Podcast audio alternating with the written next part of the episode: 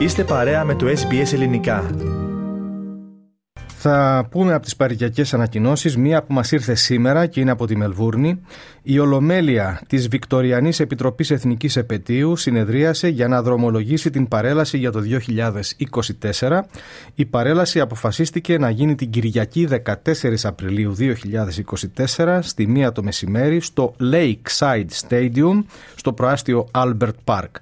Σύμφωνα με την ανακοίνωση που μας στάλθηκε, η 14η Απριλίου ήταν η μόνη εφικτή ημερομηνία ώστε να αποφευχθούν άλλες ημερομηνίες που συμπίπτουν με άλλες εκδηλώσεις στην πόλη της Μελβούρνης. Οι οργανισμοί και τα σχολεία, λέει η ανακοίνωση, θα λάβουν σύντομα τις αιτήσεις συμμετοχής για την παρέλαση, τις οποίες θα πρέπει να συμπληρώσουν και να αποστείλουν άμεσα. Για περισσότερες πληροφορίες, οι ενδιαφερόμενοι μπορούν να επικοινωνούν ηλεκτρονικά με την Επιτροπή στη διεύθυνση GreekNationalDay@gmail.com.